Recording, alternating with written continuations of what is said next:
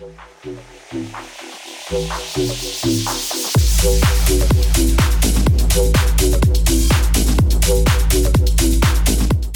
everybody, and welcome to another episode of Praxis Pedagogy Podcast. This is episode 37. How you doing out there? This is going to be a great episode. Man, we've been waiting for a long time to have this episode come to fruition, and we are very excited to bring this to you today. This episode is entitled Pints and Pedagogy. That's right, Pints and Pedagogy. We will let the episode speak for itself. So just sit back, relax, enjoy this time. Thanks for joining us. If you haven't subscribed already, would you mind subscribing? And if you've already subscribed, and if you do subscribe, please leave us a rating and a review. It helps us with the giant algorithm that is in the podcast world and will help us get this message out to other people who may want to listen to this podcast. Thanks very much, and we'll catch you on the other side.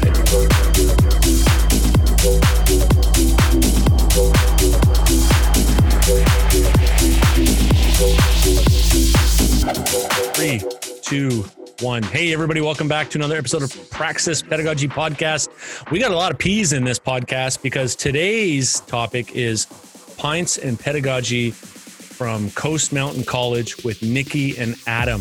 This is amazing. Sally, how you doing? Oh, great. I've been looking forward to this particular session since January. Since January, when Chad and I flew out of, which airport is it? Which airport do we fly out of? If you can remember, that's amazing. Coast Mountain. Terrace. Terrace. Yes, Terrace, right. And our parting words were, we will see you for Pints and Pedagogy. And nice. Then there was a pandemic, another P.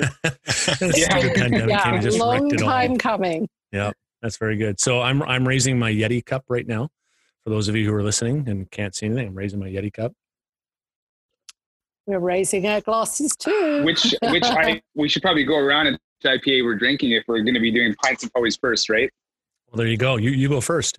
We haven't even introduced our guests yet. We're already talking about what's in our cups. This is going to be a great episode. All right. Adam, why don't you tell us a little bit about yourself, and then we'll hop over and chat with Nikki. Okay. So I have a fancy title. I'm a learning transformation specialist, basically do ed and faculty development at Coast Mountain College in the Center of Learning Transformation. That's our teaching and learning center. And I've been doing this work coming up 3 years. And before that was doing some adventure-based learning and a bit of informal, like, kind of sessional teaching as well. So, okay, cool. Uh-huh. Yeah. Very cool. And what's in your cup, my friend? Oh, and sorry, I forgot the important part. I am drinking a Driftwood Hazy IPA. Oh, the original Gravity Haze. So Adam, you're my top 5 friends now. That's good. That's really good. Awesome. Well, welcome to the show. We'll come back to you soon. Nikki, how about you tell us who you are and where you're from and what you do? Sure. My name's Nikki Wren, and I was a learning transformation specialist up until 11 days ago, and I've stepped now into the dean of the Center of Learning Transformation at Coast Mountain College. Hey, congratulations. Ooh, congratulations. A little cheer. Yeah, that's exciting. And so, awesome. I lead the team to do faculty transformation and to innovate and to come up with ways to improve learning for our students through what our instructors do in the classroom and at this point across the screen.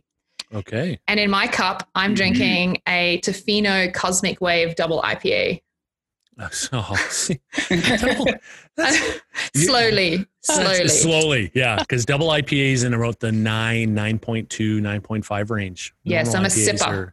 I was going to say sipping. I'm sipping. Yes. Say that again, Sally. Sipping. Yes. And I have an accent like Sally, cause I'm originally from Australia. And so we've got two strange accents on the call. That's very good. Well, yeah. Like Adam said, you know, it's really us who have the accents, because, you know, it's, I'll just leave it at that. Sally, how you doing? What's in your cup? Oh, what's in my cup? I have been waiting for this little can to make an appearance today. So it is a Vancouver Island, Broken Islands Hazy IPA. Oh, yeah. Hazy? Mm. Because now we're back in, now we're back in school. It would be wrong to drink during the week. So Fridays are very, very wrong. It would be wrong. Yes. Yes. Wrong. So absolutely Friday's wrong. Very exciting day around here because IPA makes a performance. Well, it does make the world go round, doesn't it? Very good. Very good. Chad, how you doing, buddy? Good. Hopefully my sound's been kicking in and out. So hopefully I've got a better connection now. I'm good. Tim, I'm very well. Thank you for asking. Good. What's in your cup, buddy? Right now, I've got my Bonnie Henry What Would Bonnie Do cup. Oh. There's what? Coffee in. Where did you get coffee? That? I don't know. My wife got it from a friend of hers. It's awesome. She's on it. Oh, is it one of those thermally dynamic ones where it changes when you put hot liquid in it? No, I don't know what would it change to. Well, like Bonnie's dress turns red. She turns into the Incredible Hulk. Yeah, or so a mask appears. That would be a good one. That would be a really good one. I got a Bob Ross cup that does stuff like that. Oh, that'd be awesome. Wow, it's kind of cool. Happy accidents, Tim. There will be a fat tug going into that cup later on, but right now I'm on kid duty, so I'm just going to keep my IPA for later. You're being the responsible adult. That's good to hear. Very good. Somebody's got to be here. Yeah. 1 out of 5. Awesome. All right. So we've entitled this Pints and Pedagogy, and I am the odd person out because I haven't got, I probably have a pretty good clue of what Pints and Pedagogy means, but I have not experienced the Pints and Pedagogy in the flesh. So Adam, Nikki, tell us what Pints and Pedagogy is. Okay. Well, Pints and Pedagogy is an offering that Coast Mountain College does. And its origins actually are somewhat of a joke, I think. And it kind of, I was thinking back initially when you invited me to the podcast, I was like, whose idea actually was this? And I'm not too sure. Our previous director, Carrie Nolan, and I know we're in conversation about it, and maybe another faculty member. Basically, it's based off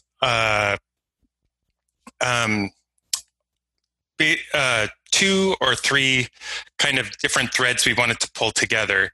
I don't know if you're familiar with open space technology at all, or world cafes. Yeah. So these world cafes have this undergirding of learning happening and being constructed in a space that's more informal. And basically we realize that different contexts create different conversations and a different type of learning. And this was the type of learning that often is missed as in teaching and learning centers. When we offer workshops, there's conversations that happen afterwards in the spaces in between that aren't actually captured. And so we wanted to have a space for that. And we were kind of brainstorming. And Carrie Nolan is famous and infamous for her Paddles and Pedagogy course, which she offers in Mexico. And I was like, well, maybe a Pints and Pedagogy. And so that's kind of how this whole thing was born. It's been running for about 2.5 years now, and it's been really great. We have about 5 faculty to about 10, and we've had sometimes even more than that show up. Okay. So it's a bit of a mix, depending on who shows up. It's been quite a journey. That's very cool. Very cool. Nikki, what else about Pints and Pedagogy would you need to tell me about to get me over there, other than it's IPA land and we could go? I think the thing that I really like about it is it's not really a workshop, but it's not an after work social either. So it's this in-between space where, it's one thing to say, yeah, we're all going, down to have some drinks or whatever, but it's not that. It actually has some structure to it. And Adam does an amazing job of leading, and I'm sure he'll talk about some of the topics that he raises. But it's not run like a workshop. And I think for me, the part that I love about it is it's an invitation for instructors across all of our disciplines to see themselves as, to act in a way into a professionalism, sort of like this professional space of open conversation about best practice, about philosophy, because so often, particularly at the college level, a lot of instructors see themselves as subject matter experts who are teaching that subject. And we do a lot of work out of COLT to say, you know what, you guys are professionals and you're representative of your academic field.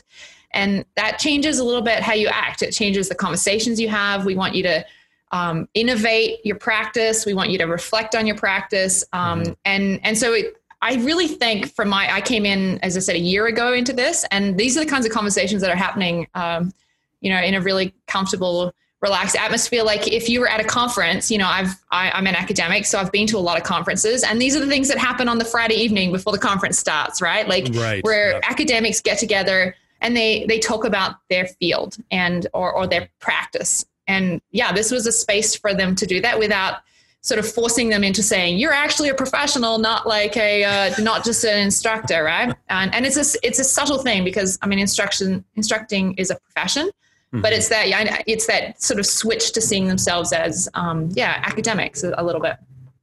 That's very cool because I've been very conscious over the last year, especially to start using the word faculty rather than instructor, especially in the trade side. And it's only been recently that the Institute has referred to everybody on campus as a faculty member, because in the past it was, if you're on the trade side, you're a trades instructor. But if you're on the technology side, you're faculty, to the point where even our two representative unions, one's BCGEU for the trade side and the other side is Faculty and Support Association, right? So there's already a dividing wall of hostility between the two groups just because of nomenclature, right? And it's amazing that people still stumble across that, but that's very cool. Very cool. Thank you. And we needed to give a shout out to Carrie because she wanted to be here and, the timing just didn't work out. And of course she had to take a job way over on the East Coast. So Carrie, we miss you. We wish you were here. You are awesome. You're the rock star of rock stars, and big shout out to you. So maybe next time we can reach across the country and bring her into the living room with us and have a little chat. You know what that means though, Tim? That means we're going to be drinking at 12 o'clock midday. And if Nikki's on that double IPA, I'm not sure. It just kind of fits in with my dad always said, right? It's 5 o'clock somewhere. 5 o'clock somewhere. So we're all good with that. Sally, how about you tell us a little bit about your experience with Pints and Pedagogy? Because you are I wouldn't say a seasoned veteran with Pints and Pedagogy. But yeah. Steady. Easy. Yeah, easy. Well, in actual fact, we didn't really go, Chad and I, we went to the bar where Pints and Pedagogy is actually, facilitated. Right. And we went with the people that facilitate it on a regular basis, but we didn't actually attend it. Although we did have a pint and we did talk about pedagogy. Everything. The only thing is, I think when Adam tells us a little bit more, because I asked so many questions about it, I had this idea for when we were going to have the trade summit at VIU that was due to happen, I think in May, we were actually going to host, we had permission from the COLT team to, go ahead and facilitate at Pints and Pedagogy. So, Adam will explain a little bit more about that World Cafe model.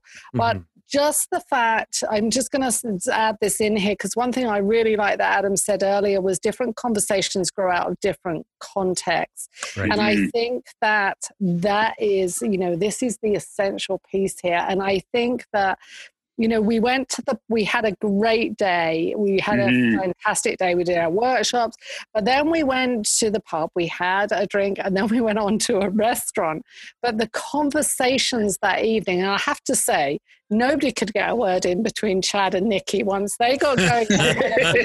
As you're talking, I can see Nikki in the other screen. She's just all smiles, right? She's just, it's all smiles. She just can't keep a straight face. It's all good. But I honestly have never sat around a table before with so many people that it wasn't like anybody was holding this topic.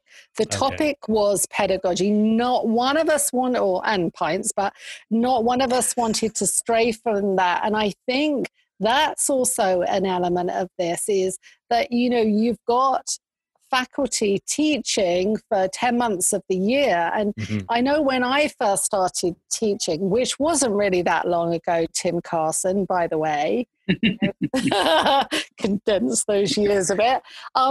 Nobody really spoke about teaching. You know, they spoke about their trade, what they did as a tradesperson, but it was almost I had to really curb my use of language. So you were talking about this. I had to curb my use of language and avoid speaking of pedagogy, because that was just in the trades faculty. It wasn't, you know, an everyday conversation. So I think there were so many valuable pieces of this puzzle, but I'm going to let you carry on and hop in again a bit later. Okay, good. Chad, tell us your experience. How'd it go? I'm just going to echo everything Sally said. I went up there, we flew in, and suddenly we were surrounded by our people. Like we all connected on that first night. I remember sitting in that pub. Where's Lucy? Sitting down. Lucy needs to be here because you just said, you said the same thing she said. Oh, it was just an instant connection. And like, you just felt like you'd known these people for years. And we've all kind of kept in touch since then. And it's funny that it was a one-day workshop. Like, it shouldn't have been that big a deal. But to me, that was like, it's one of the highlights of my year, for sure, regardless of 2020. And then the people that you meet and realizing that, and like Sally said, I mean, Tim, you, Sally, and I have had these conversations forever, and we've been surrounded, kind of our own echo chamber. But then to reach out and to have these conversations, that's why I couldn't stop talking that night. And like, I know I'm not one to want for talking, but I just, to find these people that you could have these, sharing these ideas with and bouncing ideas off of and sharing books that we were reading and podcasts that we listened to, like, it was amazing. And so, yeah, I think those kind of communities that we build, and I don't even like to call it a community of practice because it's just a community, right? It's not like we're trying to build around something. We're actually just building friendships, relationships. Yeah. And here we are in COVID, still having these conversations with these people that you just feel so connected with, these friends now. Cool. And I think it's such an important aspect. Very cool. I'm so jealous I didn't get to go, but that's okay. I know missed you. We missed you. We felt very strongly that you should have been there. Thanks. Next time. Maybe next time, 2022, when we can travel again. 2025, you know, when we're all retired and going around in wheelchairs. No, it's all rush. Good. Okay, Adam, we're back to you, brother. Tell us some topics that you guys talk about, because I keep hearing about this Pints and Pedagogy, and we just heard from Sally and Chad just how wicked of a time it is. What are you guys talking about when you get these people together? Okay, I will tell you the topics, but first I'm going to tell you a little bit about how I even come up with topics. Okay, cool. So I was, and maybe this will kind of further conversation in the kind of along the lines that Sally was kind of mentioning as well. So I'll usually be listening to faculty and hearing what is going on in their kind of neck of the woods, and, you know, listening to my podcast and kind of immersed in my own little world. And I'll be like, what's going on? So there's part of it is like kind of feeling the pulse of where our community is at and what kind of topic would have traction. Mm-hmm. And then the other piece, and this piece kind of popped out at me because in prep, I wrote down a few of the themes and I was like, oh, this is what I do. And I look for the contradictions that all of us are holding in how we kind of, that are kind of underneath pedagogy. And so I guess these are the wicked questions that instructors are dealing with all the time. And I find that those contradictions, those wicked questions, these are the questions that don't really have clean cut, clear answers. Those are the topics that have the most energy. Mm-hmm. And that said, a lot of times I'll come up with a topic and let's just think of one. So designing and facilitating so that failure is a friend in the learning process. So in that, there's a contradiction in that we're evaluators, but we're also coaches, and we want to see the success of our learners. And yet, at the same time, we to get to success, they have to go through failure. So there's that contradiction in there, right? So I came up with that theme, and I've prepared some questions to further things along, and I show up and there's 15 people at the table, and they all have just come from, a union meeting where they're talking about international students, and we had to work through some things before, like, I was just like, we're not going to talk about this today. Just being, loose with whatever is going on. Sure. I'll also develop a sequence too of topics. Mm-hmm. So I think that day we talked about disruption in learning, and or another topic we've had is developing structures of support. Like, what does support look like in learning? So we're talking. You kind of hold things kind of loosely, but you're also kind of engaging instructors where they're at. What's going on today for you? We've come in one time and an instructor had just a disaster, like in terms of marking. And he's just like, I don't know what to do. And all of a sudden this spawned this huge, discussion around assessment, but then also sustainability, right? Right. So it's, sometimes you have to be like, you have to hold your prep ruthlessly and just be like, okay, I prepped, but we're not going there today. Sure. Which is kind of a double-edged sword, right? Yeah. And sometimes I've prepped more for these pints, offerings than other workshops that I do, just because I'm trying to think of all the different rabbit holes we'll go down. And, the beauty of a world cafe kind of style is you don't know where the learning will go, because it depends on where people are at. And so you kind of have to hold that with this openness as well. So improvisation is totally a part of it.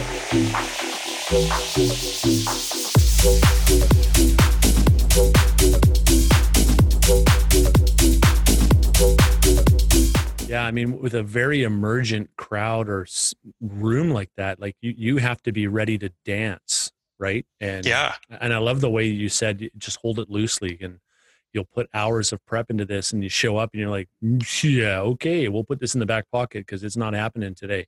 So, I mean, there's the other side of that double-edged sword where it's like you do all this prep. Okay, not happening today, but you'll have it for next time, right? Mm-hmm. Very cool. Very cool. So what are some topics that you pick, like other than contradictions and wicked questions? And so we've talked about metaphors we hold in teaching, or different metaphorical hats. Like we've talked about disruption in learning, facilitating community well in the class, resilience in teaching. How do we sustain our practice? Innovation. How do we deal with being stuck, or how do we get unstuck? What are the barriers in our in innovating, and how do we make innovating easy for ourselves in the classroom? How much of our teaching is addressing the things in the world that are happening? Is our teaching actually making our students better citizens? So that's a little run through of some of the ones we've done. And then we've also had a few where because our kind of focus as a college is experiential and place-based, we've gone into that content as well. And just before the pandemic, we were focusing more on place, like how do we make our learning benefit the place that we're in? And I was introducing this idea of wild pedagogy to our crew. And, this was another cool thing. We had, Nikki will start smiling because we were in... start smiling. She hasn't stopped smiling. We were in Smithers. So this was a traveling roadshow to some degree, because we have a few campuses that are spread over hundreds of kilometers, right? Sure. So we'd be in Smithers, we'll be in Terrace, we'll be in Prince Rupert, and we kind of go in between those campuses.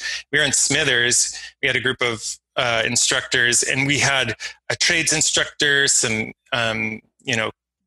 English. We like, so it's kind of having, you know, everybody from all these different teaching fields together. Yeah. And I think it was one of our English professors ended up giving Nikki a high five around Paulo Freire because we were bringing that into the discussion. But yeah, bringing in wild pedagogy and having a trades instructor saying, "Oh, that's awesome. I want to incorporate wild pedagogy in how I do he does carpentry, wasn't it? Yeah, carpentry." And I was like, oh my goodness, I like got to pinch myself here. Like a carpentry instructor is right. Like pumped on wild pedagogy. Well, yeah, that's, well, you know, it's sometimes it's like you're fishing around for that one beautiful pressure point. Right. And, and then sometimes you hit it by accident. Sometimes you hit it on purpose, but that is, I'm telling you when you're having the next one, because I will drive up to Terrace. Yes. Right? Pick me up. Pick me up. We'll do a Praxis Pedagogy Roadshow and we'll just head up there. Because I mean, all those topics, man, like metaphors, disruption, the resilience piece, like how timely could that be? Like right now, the whole resilience in what we do. And the impact of our teaching, like sometimes I think we just look at the classroom that I'm in and I got 16 students or I got 30 students and I'm just looking at that little impact. And oftentimes I don't even think about the footprint that occurs after that time that I'm with the students. And I'm driving up. You let me know I'm there, buddy. I'm there, and I won't come empty-handed either. So, can I ask a question? Have you continued your Pints and Pedagogy with faculty virtually?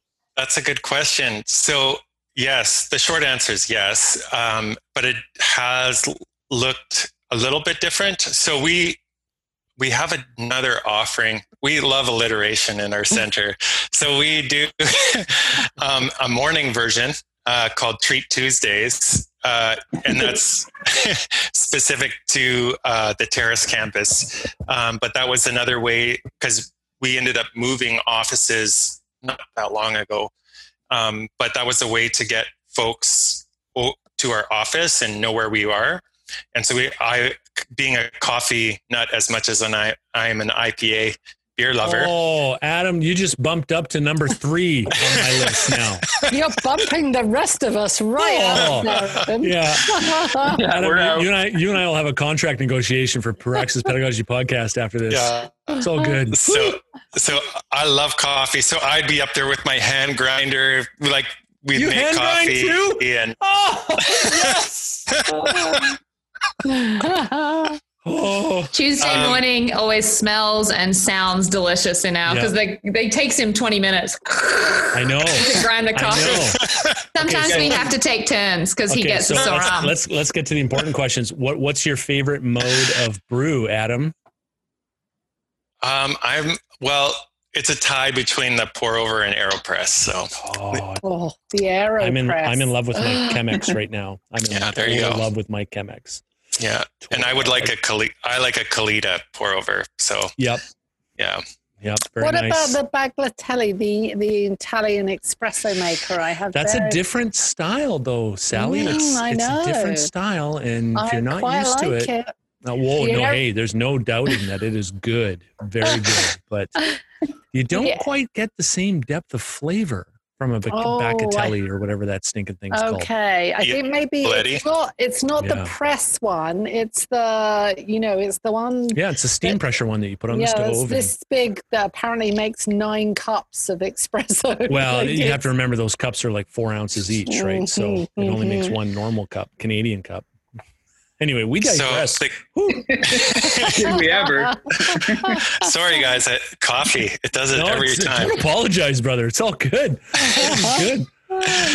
So, anyways, yeah. So we basically combine those two into our. We're like, we'll offer a Treat Tuesdays /Pints kind of idea informed, and we did it via our Blue Jeans kind of, which. Equivalent to Zoom kind of thing, where we're all, but the tension with that whole thing was folks had been on screens all day, with trying to rescue and their classes and move things, and everybody's working from a screen, and then we're going to do a workshop on the screen, and then also the medium of like this Zoom or Blue Jeans, it doesn't really serve an informal setting super well. Yeah. In that when I talk, everyone else has to listen, and you don't get that on a Treat Tuesdays. You can have simultaneous conversations all the time, and here you feel like you're on stage. Sure. So it was a bit of a painful transition, and we're still learning and trying to, the big question is like, how do we serve that informal kind of context where all this goodness can happen? Mm-hmm. And how do we, have soil for that stuff to grow when this medium doesn't necessarily serve it that well? And we don't really, like, there have been attempts, like people have done, I think there's a house party app that you can use, or it was all kind of emerging as the pandemic was happening. How do we have like a social time together with being physically distant? And I don't know if we've cracked that one yet. No. I will add though that, when the pivot happened in March, like Colt we were trying to help all our instructors who pivot, who did an amazing job. And then that kind of ended in May, end of April. Mm-hmm. And then in May and through to the middle of June, Colt taught two courses that were, we had, I think, 50 instructors. We had about 70 in total, but 50 instructors took that course on how to teach, but a really cool name, Distributed Learning, Navigating Pedagogy at a Distance. And we had two runs of that. And so, names. Yeah, I know it's very important for us. And we ran those courses, and that was a big, it was a really heavy workload for us at the end of what was a crazy pivot, and our instructors stepped up and joined. And I was so impressed that so many instructors participated when they were exhausted. And then we were trying to run that through that time. And then everyone kind of went on vacation. And so we're now just back, and end of week one here, we're just trying to get through, startup. And then I think starting next week, Adam and I were talking, we have to figure this out. We are going to figure out how to build social community, but not just socializing, but how to have this informal place. And we will, and we'll let you know, but we're going to figure it out. Oh yeah. You need to let us know, bro. Cause that, it's just so important. Like so many of us are suffering from Zoom fatigue, right? You're on, like, literally I'm on the stupid computer. Not stupid. I love my computer, but and it's afforded me so many different Hey, Mike tools. Showed up again. Hey, Mike. Yeah, Mike Smith is here now. But by the end of the day, I have friends that are like, hey, why don't we get together for a beer online? And I'm like, how about we don't? And then I just feel bad. But at the same time, how do we, and I guess that's the problem. That's the nut you're going to crack for us, I guess, Nikki and Adam, is how do we crack it. Yeah, you guys are on it, which is good. That means the rest of us don't need to worry about it. Yeah. But how do we create this community in a synchronous, asynchronous manner that we can, so we don't have to suffer for the Zoom fatigue and all that fun stuff? Yeah. The good thing we did find when we were doing it early on, besides the Zoom fatigue and the kind of clunkiness of it, was that it was the first time that we had some sessions, late in the day, and people were more relaxed. We noticed that everyone was starting to be in their kitchens or sitting out on their back deck. Remember, Adam, like people were out in their back deck sunbathing and with a beer and so you could see there was a switch in how people were approaching being on the screen. But the coolest thing is we had people from Smithers, Prince Rupert, Terrace, Hazelton, all of our campuses for the first time were together. Really? In one, and we've never, because we normally go around to all the campuses. So, a few of the participants said that they're like, "This is so cool! I'm at Pines and Pedagogy with the Prince Rupert people."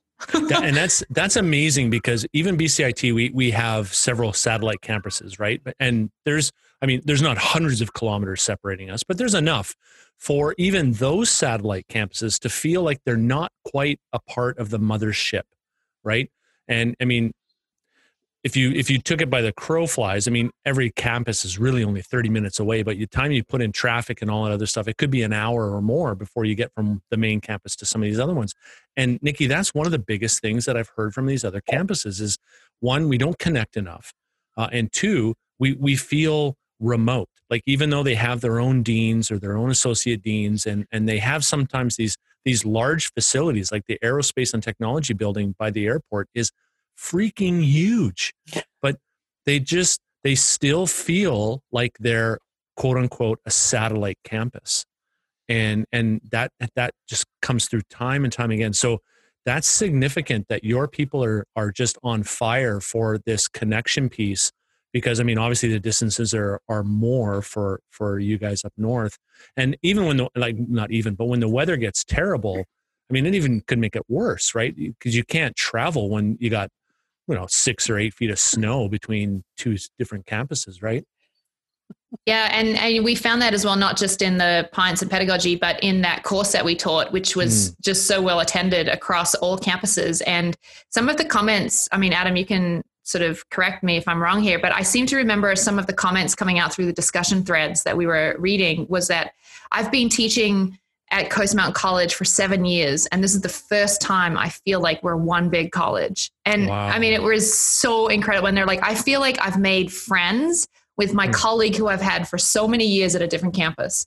And then afterwards there was these breakout groups. Like, I got emails over the summer from, we have a program, College and Career Prep, and there's math teachers in all of them, and they're all in every single campus. And I was getting emails saying, hey, Nikki, can we pull together all of the math teachers from CCP? Because we need to crack a couple of problems here, and we want to do it together. And I'm like, oh my gosh, this is so amazing. And they very rarely ever talk together. Yeah, no, that's huge. That's huge. So Adam or Nikki, tell us a little bit about how you got this momentum started, because I know that, this thing hasn't always been running, and, there may be some people listening like, I need to do this, or we need to do this, and because there's tons of, it's just amazing to hear the testimonies that you're sharing, but share with us a little bit about the beginnings and maybe a little bit of the struggle that you went through to get where you are today. That's for Adam to answer. Oh, nice one. Did you hear me swear? No. No, we'll edit that. No. Make sure you edit that in. Nope. Anyways, so I guess the short answer is it has been the hard work of the previous dean, Carrie Nolan, in investing in a lot of the other workshops just to build relationship. And I think any institution, ours has its great things and its things that we're kind of working on. And one of the things that is super essential for this to work well is that people trust each other.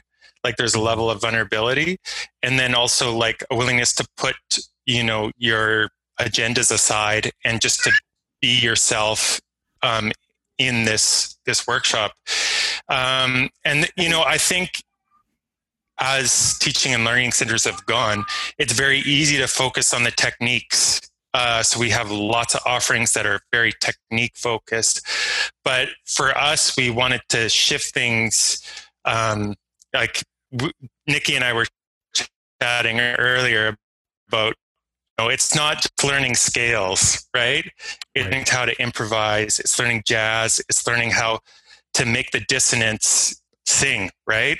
Mm-hmm. And so that's not necessarily that kind of. Have I cut out again? You're good. I'm good. Yeah.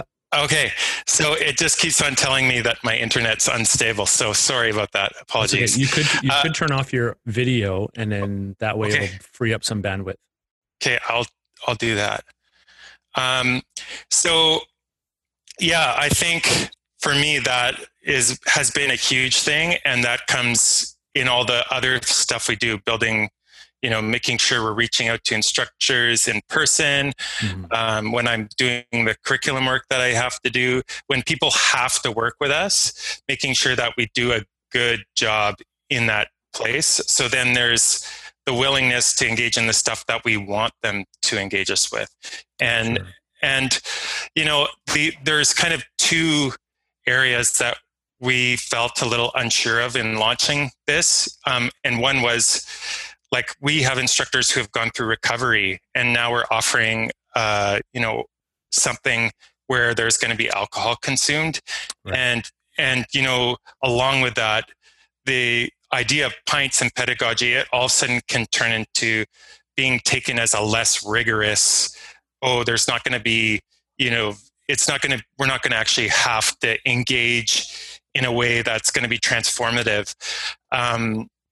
So kind of, we had to manage those things to kind of get it off the ground well. And I feel like we did a great job. So making sure that we're not at all buying alcohol for anybody. And it's, we're professionals. You can choose, like if we're in a different context, if we're in Europe, this would be no problem at all.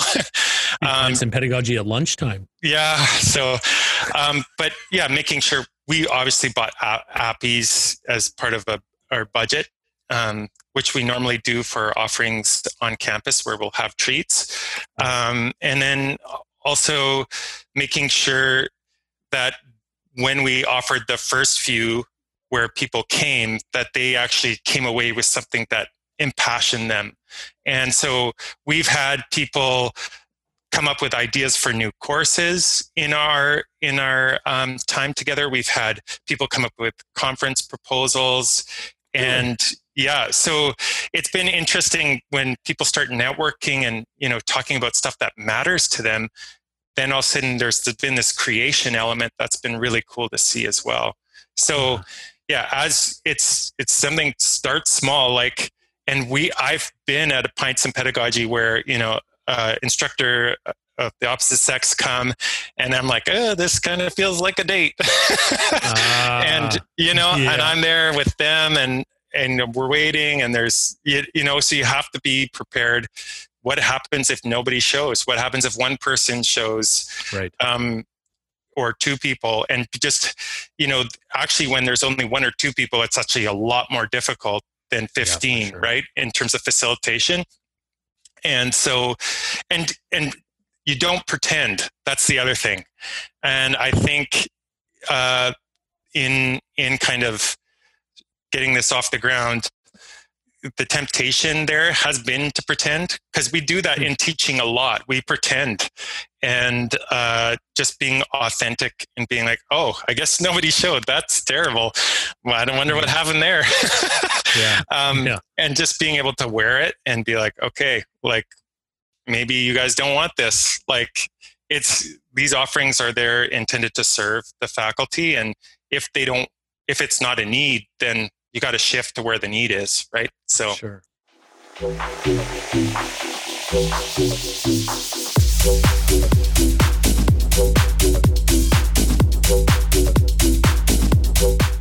I think it helped when I came along, because I never miss one. And so at least it was Adam and I. And actually there was a few times where there would be a couple of times it was Adam and I and one other person. And right. We actually would have like the most insane conversations at that point. But we're like, I feel like this was an offering just for Adam and I. Like it was just handy that someone else came along. But but in general, we certainly would. Towards the end of the semester, I found actually, Adam, there'd be more people. I remember there was kind of getting a bit of momentum because we do a lot of things like, come on down. And some people don't think about it. They're like, okay, I'll come, I'll drop down. And because it's a bit of a drop in sort of thing too. Right. And how many times would you do this in a term? So we would do usually 3 times a semester. Okay. And we were kind of realizing it should be around 2. Okay. And so with all of our offerings, there's a bit of a life cycle to them. So making sure that we're cognizant of that is super important.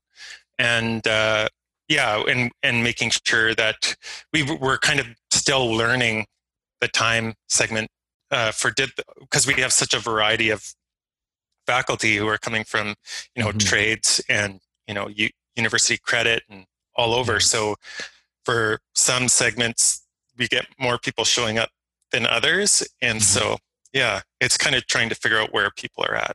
And I think we hit a sweet spot of time, because we would go from 4 to 5 officially, which would really be 5:30, sometimes 6, but rarely past 5:30, to be honest, especially if Adam and I were on the road, because we'd have to drive back to Terrace. Right. And I think that was a nice spot because people could just come from their last class, most of our classes, mm-hmm. unless you were in a 6 to 9 class. But even then you could still come beforehand. And then people could go back to their families. So it really wasn't, it really did look a little like a workshop, but it wasn't, because people would come, they'd swing by, they'd have a few snacks. The food is a big draw, to be honest. For sure. Yeah. You know, you get a big whole bunch of nachos on the table. No one wants to miss that. No. They're good nachos there. I know that. Yeah, they're good nachos. Yeah, I would say that for Adam, you probably down. Agree reason, that timing. Reason number 4 to go to CNS. Yeah, good nachos. Yeah. Coffee, IPA, nachos. I think and some people just come and pint of water as well, right? Like it's sure. just really just a chance to come together and for that conversation. That was really the central piece. Absolutely. But the secret sauce to me that I mean, in my broad experience of Praxis Pedagogy and Colt, that seems to be it's relationships, right? Like it started on focusing on relationships and building out. And I think that has been absolutely, I mean, you're not focused on the pedagogy. I mean, it is a big part of it, but the way that you guys have created this whole atmosphere of relationships, first it's relationships with each other, which bleeds into relationships with other faculty, which bleeds into relationships with students. And I think that's kind of the secret sauce that Colt has developed there. And I felt it when I was up there. I know Sally would agree too. That you guys have created that just warm welcome, like right away you feel at home. And so I think that's why you see the success and why you see trades instructors coming to things like this where you normally wouldn't, because it's just regular, authentic relationships and regular, authentic people. Yeah. And that's the vibe I'm getting too, that it's like relationships before workshops, right? Mm-hmm. And you build that connection and offer nachos, people will come. And also what Nikki was just saying about the feedback that they got from the course offerings that they did, that was our experience as well. A few weeks ago, Jesse Chalmers and myself were chatting with Tim and Chad and a previous podcast about the authentic assessment workshops that we offered at VIU. And one of the really cool things that came out of that was we had groups of trades faculty that ended up, you know, they worked together collaboratively on their curriculum development. And also we took them really from, you know, the start, the very fundamentals of curriculum development all the way through these steps with the goal of putting their, you know, their curriculum online. But the feedback we got was, why have we never done this before? Like, why has this never happened before? But also, this is amazing working with their fellow instructors. You know, they had never, ever had that opportunity prior. So even though, like Adam, you were saying, you know, one of the things with Zoom or other platforms similar to this is, anytime one person's speaking, there's one person speaking and, you know, you don't have those kind of conversations anymore. And yet it's provided this opportunity where faculty never said, can you provide us with opportunities or a workshop where we can work with all of our department for the day, or we can do curriculum development. They never asked for that because they didn't know that was missing. And now there's a very different mindset mm-hmm. there. So we've lost some things, but I think we've gained, you know, much more probably. And on that note as well, I wanted to highlight the fact that we, last week, we always have a community kickoff day. It's called GALTSAP Day. I hadn't actually ever attended one in person, but previously they were in person. It's your standard president's address, traditional welcome. Everyone gets together, goes to little workshops. And everyone had to drive in normally from the other campuses. It was very Terrace focused. And this year we did it virtually. And we had 138 people. On the which is like a huge amount of attendance across staff and faculty, and people. Some of the feedback we've received from that is that like a couple of people said they've been to like 5 GALTSAP days, and this was the best because they said it for the once felt like a real community. And we had 4 traditional welcomes from our 4 different campuses. We've never done that before. So that bringing together, I mean, you can go on and on about all the bad things about learning like this, but there's some real advantages and people are noticing, and we just got to figure out how to capitalize on that. And I think that comes back to what Adam said earlier about these different, different contexts create different conversations. Mm-hmm. And for me, the thing is that I think, we've been quite sheltered here from the pandemic on Vancouver Island. So, I feel very fortunate for that. But it is that noticing that these different contexts have created these different communities, different conversations. And I'm very optimistic that we will actually get through this. But when we get through to the other side of this pandemic, we now have a much more sort of broader toolkit. Like there's some, I know that I work with the faculty that are just saying, how much longer have we got to do this for? And yeah. I'm like, wow, I honestly never see us. Like, we're not just going to lose this new toolkit that we have. It's such an incredible opportunity and just adds to all of our other tools that we had previously. Well, it offers a level of engagement that we've never had before, too. Like, I'm finding that teaching in my what normally would be a face-to-face class, I'm having students, like, today I've ended a first week with a group, and they said that they never thought that they'd be so engaged in an online course before, and that they never had so much access to an instructor before. They never felt so safe as to speak out. Yep. And so these are the tools I think that you're talking about, Sally, that I think we'd be remiss if we just went all back to normal and went back face-to-face. And then all of a sudden those students that don't feel safe speaking up in class, they do feel safe speaking up online in a chat though. Well, we're taking that power away from them, and we can't do that to them. It's not fair to them. Suddenly they have a voice that they've never had before, and they've got support that they've never experienced before. So why would we do that to them? Yeah, that's a good point. And I had one person in one of my night school classes send me a short video doing an introduction. And she commented that she's usually very extroverted and gregarious in a crowd, but in an online environment, she's exactly the opposite. She's shy, doesn't want to engage. She's afraid of being judged. And I'm thinking, how do we make her or help her feel comfortable in this environment, right? Because there are people who show up who don't speak very much, who don't engage very much, but they're there, and you don't have the opportunity, privilege of looking at body language and reading facial expressions and all that other stuff, because sometimes they're just not there with their camera on and stuff. So on the other side of it, I have these students, and she's not the only one, have these students that struggle with the connectivity barrier between online learning, and they feel like they can't engage the same way, and they feel like they're under glass.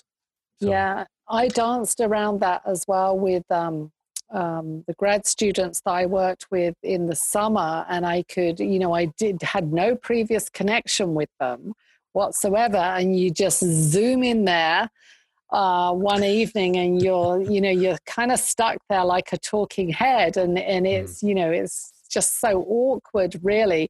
And so I played around with a few ideas, and one of the things, and of course you never know what's going to work. You think, okay, I've got all these office hours, I've put out the office hours, we can meet, we can chat one-on-one. But early on in the semester, chatting one-on-one with me was probably as intimidating as being, stuck in the class. And so then I did this thing where I did these drop-in sessions on the Saturdays when we weren't in class. And, you just think, okay, right, they're in class every other Friday night, Saturday in Zoom classroom. Who is going to drop in on that Saturday when they don't have to be there? I just couldn't believe it. Yeah. They dropped in all over the place. Students were pulling over in their cars and just saying, okay, I can only be here for 20 minutes. I've got to go and pick my son up or whatever. But that was the tipping point. That was the piece when they started to trust me. And also I didn't have to be, because of what you said, Adam, you end up with this environment where there's one person talking. And and so we go, okay, well, it's great. We've got breakout rooms. Let's put everybody in breakout rooms and let them talk. But you know what? They're having different conversations, and they don't, it still doesn't do quite the same. But Yeah, it is. It is dancing around until you know when something works. And then from when those drop-in sessions started to really bring that connectivity that Chad's talking about, once that happened, then I saw people, many of the participants taking up those one-on-one office hours. Yeah. I think that's I can so speak awesome. To this because I'm one of those people that's for sure been accused of filling up a room when I walk into it because I am out. I'm outgoing, and as Sally has already indicated, Chad and I never stopped talking at the restaurant. No, really? No. Yeah. This is hard for me as well, obviously, but it actually invites like Adam had said, it invites a challenge to me as well. Mm-hmm. I find myself being much more of a listener, and that's tough because I like to be a talker, and so that's it's an invitation to actually experience your own transformation and I think we don't give each other enough credit about how adaptable we are as humans. I mean, if you just think back 6 months ago, none of this was normal, and so much of it's already normal, right? So I just think we adapt so quickly. It's really uncomfortable at the beginning. Yeah. But it's an invitation for our loud, crazy students who take up all the space, like me, to just take a back seat for a while and find different ways to contribute that actually could be often quite appreciated by the class. Oh yeah, good point. And let's acknowledge that awkwardness too. That's what I mean. Let's tell our students, you know what, this is weird. I agree that, you know, you're looking at a computer screen. I'm talking. You can't talk. We can't have these face to face like we normally do. But let's just make this work and let's be excited about it. And I just find that if I start sharing my excitement about all this, that bleeds out, right? So sure, sometimes it might be an act, but for them, they feel that enthusiasm, and suddenly they're like, hey, maybe this isn't so bad. And then things like what Sally, and that is such a great idea, Sally, about the whole holding an office hour like that. And that's awesome that they're pulling off on the side of the road. Yeah, I know. And then I started to do, you know, just very short video clips and post those during the week. Yeah. And then they started to do it back. And so then when it came to the assignments, because they felt very overwhelmed, you know, they're trying to teach online and they're studying as well. But their assignments, which I actually shared with Tim and Chad earlier on with students' permission, they were pretty excited about this. And so what I see now is when you're put into a team and you're giving a group presentation, and they made these pretty cool presentations just 5 minutes long and stuff like that. Now the transition is going to be when you go into another class and you're told, actually, you know, I'm not going to accept video or audio, but these are tools now. So I think we've disrupted in a way that we probably dreamt about disrupting. And I don't think there's turning back. I think there's only a way forward. So I'm pretty excited about that. Yeah, me too. The cat's out of the bag, right? Mm-hmm. Cat's out of the bag. So let me take a little bit of a right turn here because you mentioned something a while ago that is interesting. What books are you reading right now, Nikki and Adam? What are you reading that's charging you up, firing you up even, or making you mad, like you just want to throw the book out the window?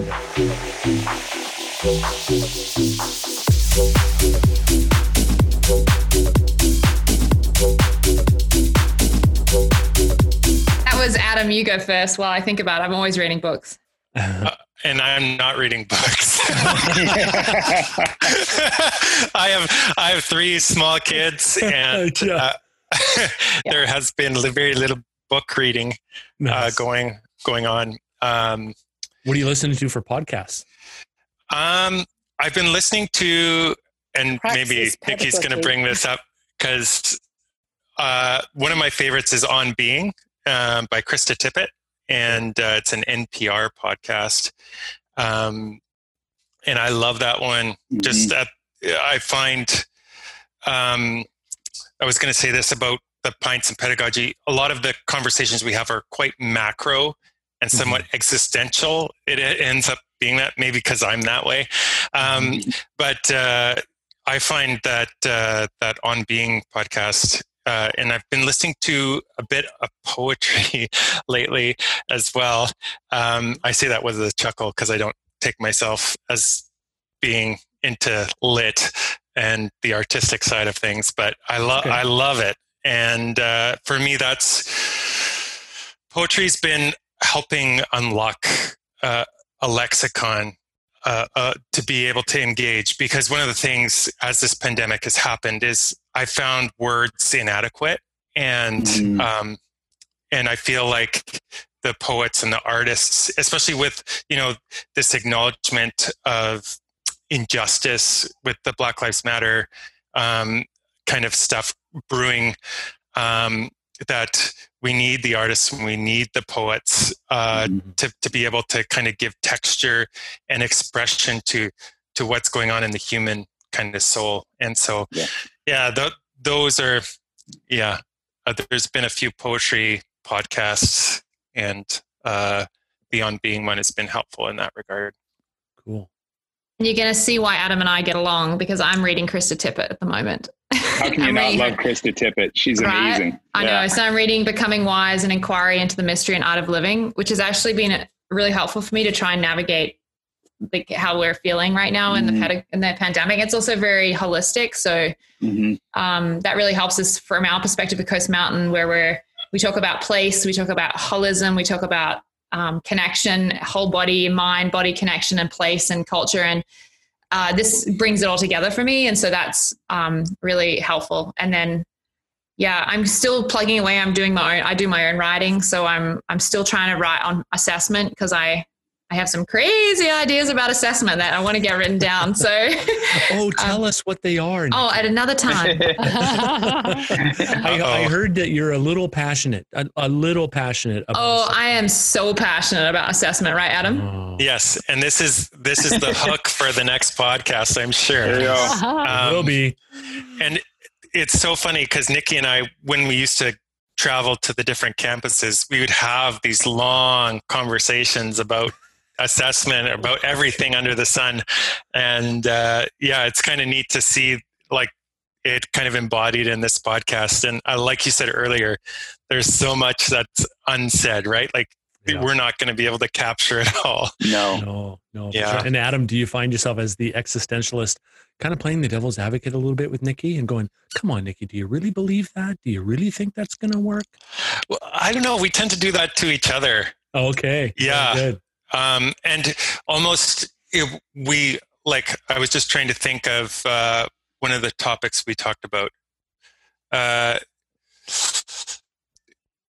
The latest and greatest. It's not coming to me, but we would all, what do you think about this idea? And then we would kind of, I've heard this, I've heard that. And then we'd kind of sort through it. And I think today we were talking about agricultural, environmental stuff. So soil things, but Adam and I, just so you know, this whole pandemic thing has worked out better for our department, because the productivity of Adam and I when we're not in the office together is through the roof. In terms of like transactional tasks, I see the pace of transaction is increased from my workload. Like I can just get things done, but the interaction and the holism like thinking, Adam and I would, oh my gosh, I don't even want to say how much time we talk about philosophy in the office. And so sometimes we just text each other and I'm like, I need an hour of your time. And then we just get on the phone and start talking about philosophy. It's not quite the same though. That's awesome. I got to go on lunch now. It's 10. Yeah, I know. I got to go. That's awesome. Also Radiolab. I don't know if people have listened to Radiolab, but I love that podcast. Yeah. Chad, which podcast do you not listen to? I know. Well, you got to listen to like Krista Tippett that's got to be like the first podcast everybody listens to. You can listen to Krista Tippett talk about ingredients to a paint can and feel the care and warmth and love. And she would ask that paint can the most brilliant questions, and the paint can would almost be in tears, and I'll be in tears by it. And the poetry that comes out of that paint can. So you got to do yourself a favor. Well, you sold me. I got to look up Krista Tippett. Me too. On Being is so good. Okay, we all want to know, when does Chad Flynn sleep? When does he sleep?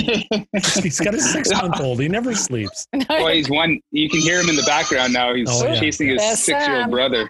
Yeah. Very good. So, Sally, what are you reading? What am I reading? Really good question. I have gone back to the urgency of teaching, like nice. The urgency of teachers. And it's interesting because I read it at the end of 2018. And, you know, it was fabulous because I was, Liesl Knapp was the director of the Teaching and Learning Centre at VIU at the time. And she pulled together 9 of us and she said, you know, are you interested in going to Digital Pedagogy Lab in Toronto? And we're kind of like, oh, wow. Yeah, what's that? And we would meet. I know. It just seems like, who was I then? Like, who was that person that... Digital what? Pedagogy? I know. And anyway, it was one of the most exciting times I can think of in my professional career, because she pulled together 9 faculty members across the campus. And the first night we met in a restaurant, we had a lovely meal, and she handed us this book. And she said, read whatever you like, see if you're interested in it. And then we'll meet in 2 weeks' time. And what we did was we had a book club. We met every 2 weeks, but she would pose different questions. And I mean, the dialogue was just incredible. We would come together and we would just talk nonstop. But she was actually, you know, the carrot that was dangled there was that, we were all going to Toronto, mm-hmm. to the lab for 3 days, and we were preparing to be there. And I think because it was such a steep, steep learning curve at the time, and it really resonated with me. I met Dave Cormier there, and I'm like, where has this person been all my life? Well, where has he been? And Rajiv as well, Rajiv from KPU. And it's almost like I cannot remember my life before Digital Pedagogy. So anyway, that's what I'm reading. I've gone back to it to give it a good old second review. Very good. Chad, what are you reading right now? Babysitting. Sorry, I'm just putting some shorts on. I'm going to have to get going pretty soon here, but it's funny that you should mention rereading books. I'm reading, I just finished A Radical Hope by Kevin Gannon, which was an amazing book. Like, I highly, highly recommend that. And then going back to kind of Adam's point, I needed a break from just all this talk about pedagogy and all this. So I'm rereading Michael Ondaatje's The English Patient again, just because I needed to just listen to the beauty of words. And that man, he wrote with such, like, the way he describes things has me almost in tears sometimes. So I just needed to get back and read something beautiful.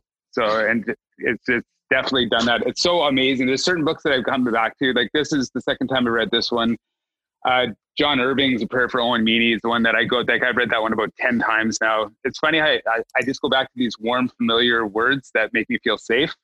Mm-hmm. And even having Owen Meany screaming at me in the book, in the print, with all the capital letters. But yeah, so I for now, in this moment, I just need that. So yeah. How about you, Tim? Well, it's not so huggy as what some of you are reading. I'm reading 2 books at the same time, and then I'm working through my HMA squared framework that eventually I'll write a book on. I'm reading, they're right beside me here. I'm reading Leadership and Self-Deception, and that's a really good book recommended to me by a friend. This is my 3rd time through it. The first couple times I read it, the first time I read it, I skim read it. Second time, got a little deeper. And this time I thought to myself, you know what? You need to really just sit and chew on this stuff. Really good. If you haven't read that book, you need to pick it up. And it's not just applicable to leadership. It's applicable to relationships and life in whole. Like, it's really, really good. The second one I'm reading is Stephen Covey's The Eighth Discipline. So it's a follow-up to the 7 disciplines, or the 7 habits of highly effective people. And I'm a bit of a leadership productivity nut, so I tend to focus on those ones. My HMA squared thing, I'm putting a small draft together for a book. It's HMA squared, that's HMAA. Nikki's reciting the acronym. So it means heart, mind, attitude, action. And it's an acronym that I've used probably for the last 20 years. And it really helps me to understand, why do people behave the way they behave? Why do they do what they do? So you see an action, and I know there's tons of research that supports this, that our actions are informed by our feelings, our emotions, and our attitudes. And I've even gone into the Latin of this. So the telos, or the action, the purpose, the end goal, is informed by our pathos, our attitude, our feelings.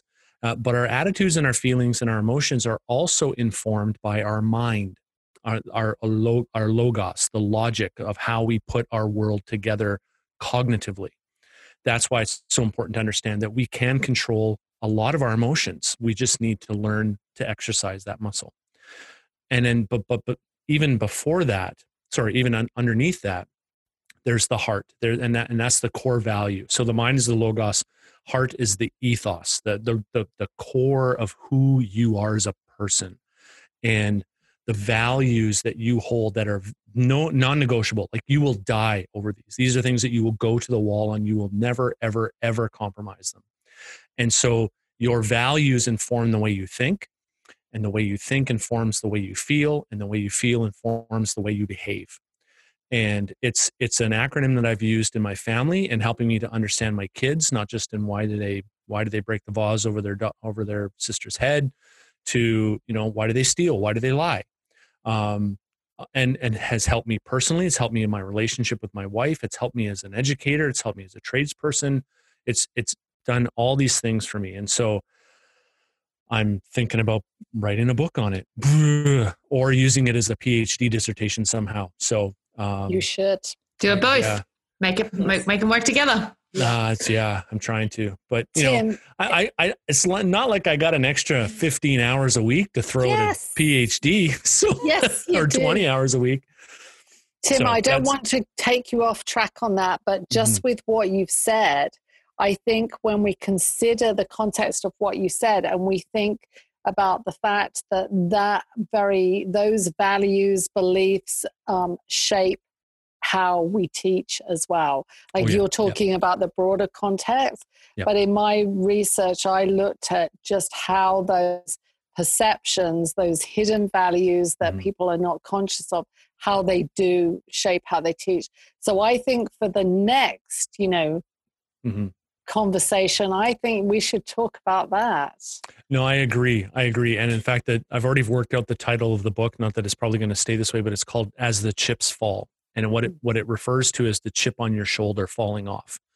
And it kind of ties into the life as an apprenticeship idea, that no matter where you go, there's always stuff to learn. You never really master anything. You can become really good at it. There's always more room to learn. There's always more room to get better.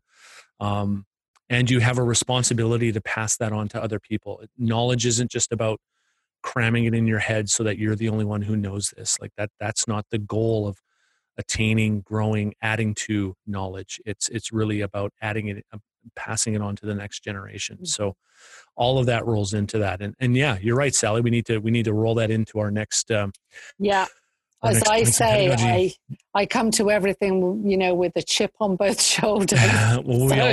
We all do, right? And that's why this conversation resonates with me so much. Like some of the stuff you guys are talking about, it's meta, and it's broad range, and it could be emotional, and it could spark some real deep discussion.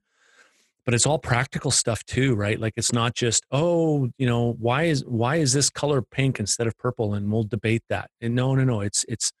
It's how does it affect you today, and how's it going to affect you tomorrow? And that's what I love about this stuff. So thank you, Nikki and Adam. No worries. Let's do this again. No, you're not even waiting for me to ask. You're like, let's jump in. We will do this again, and for sure. And we'll get our people to talk to everybody else's people and make it happen. So again, Nikki and Adam, thank you so much for taking the time to be with us today. It's been fantastic. Chad, you doing all right? You're not getting beat up by your kids? No, I'm out walking now. This is the joy of nice. I'm walking my 7-year-old to a birthday party and calming the 1-year-old down and the dog. This has been amazing, though, and I agree. I second what Nikki says. This is obviously not the end, right? This is just the first of many, hopefully. Yeah. Chad, you're living the pandemic teacher's life experience right now. You're on a Zoom call, walking a dog, taking your kid to a party. Yeah, living the dream. Probably going to stop at the beer and wine store on the way home. That's already been stopped at. Oh, good. Yep. Nice work. Nice work. Sally? Yeah, this feels like the beginning. It's so amazing listening to Nikki and Adam. It feels like the beginning. Yeah. Totally. Really looking forward to it. Kind of sounds like you guys are roped in, at least for another one. Maybe a series. We'll talk about that offline. Mm-hmm. Yeah, that'd be so cool. That would be very cool. Okay. All right. Take care, everybody. Okay. Thanks, everyone. Thank you. Yeah. Have a good weekend. See you later. You too. Bye. Take care. Hey, everybody. Wow. That was amazing. And thanks so much for staying with us for this whole episode, a whopping 1 hour, 15-minute episode. It's been fantastic. Hope you enjoyed every second of this podcast. We will definitely be having this kind of podcast again with Nikki and Adam. And stay tuned. So like I said at the beginning, if you haven't given us a rating and a review yet, please do that. Help us get past this big, nasty algorithm that's out there. Help us to promote the podcast for those who need to hear it, want to hear it. If you can think of anybody that we should reach out to for the podcast, let us know. You can find me at Twitter at Praxis Pedagogy. You can find Sally on Twitter at Doc Vinden, and you can find the famous Chad Flynn at Chad H. Flynn on Twitter. Thanks very much, everybody. Take care. Hope you have a great week. See you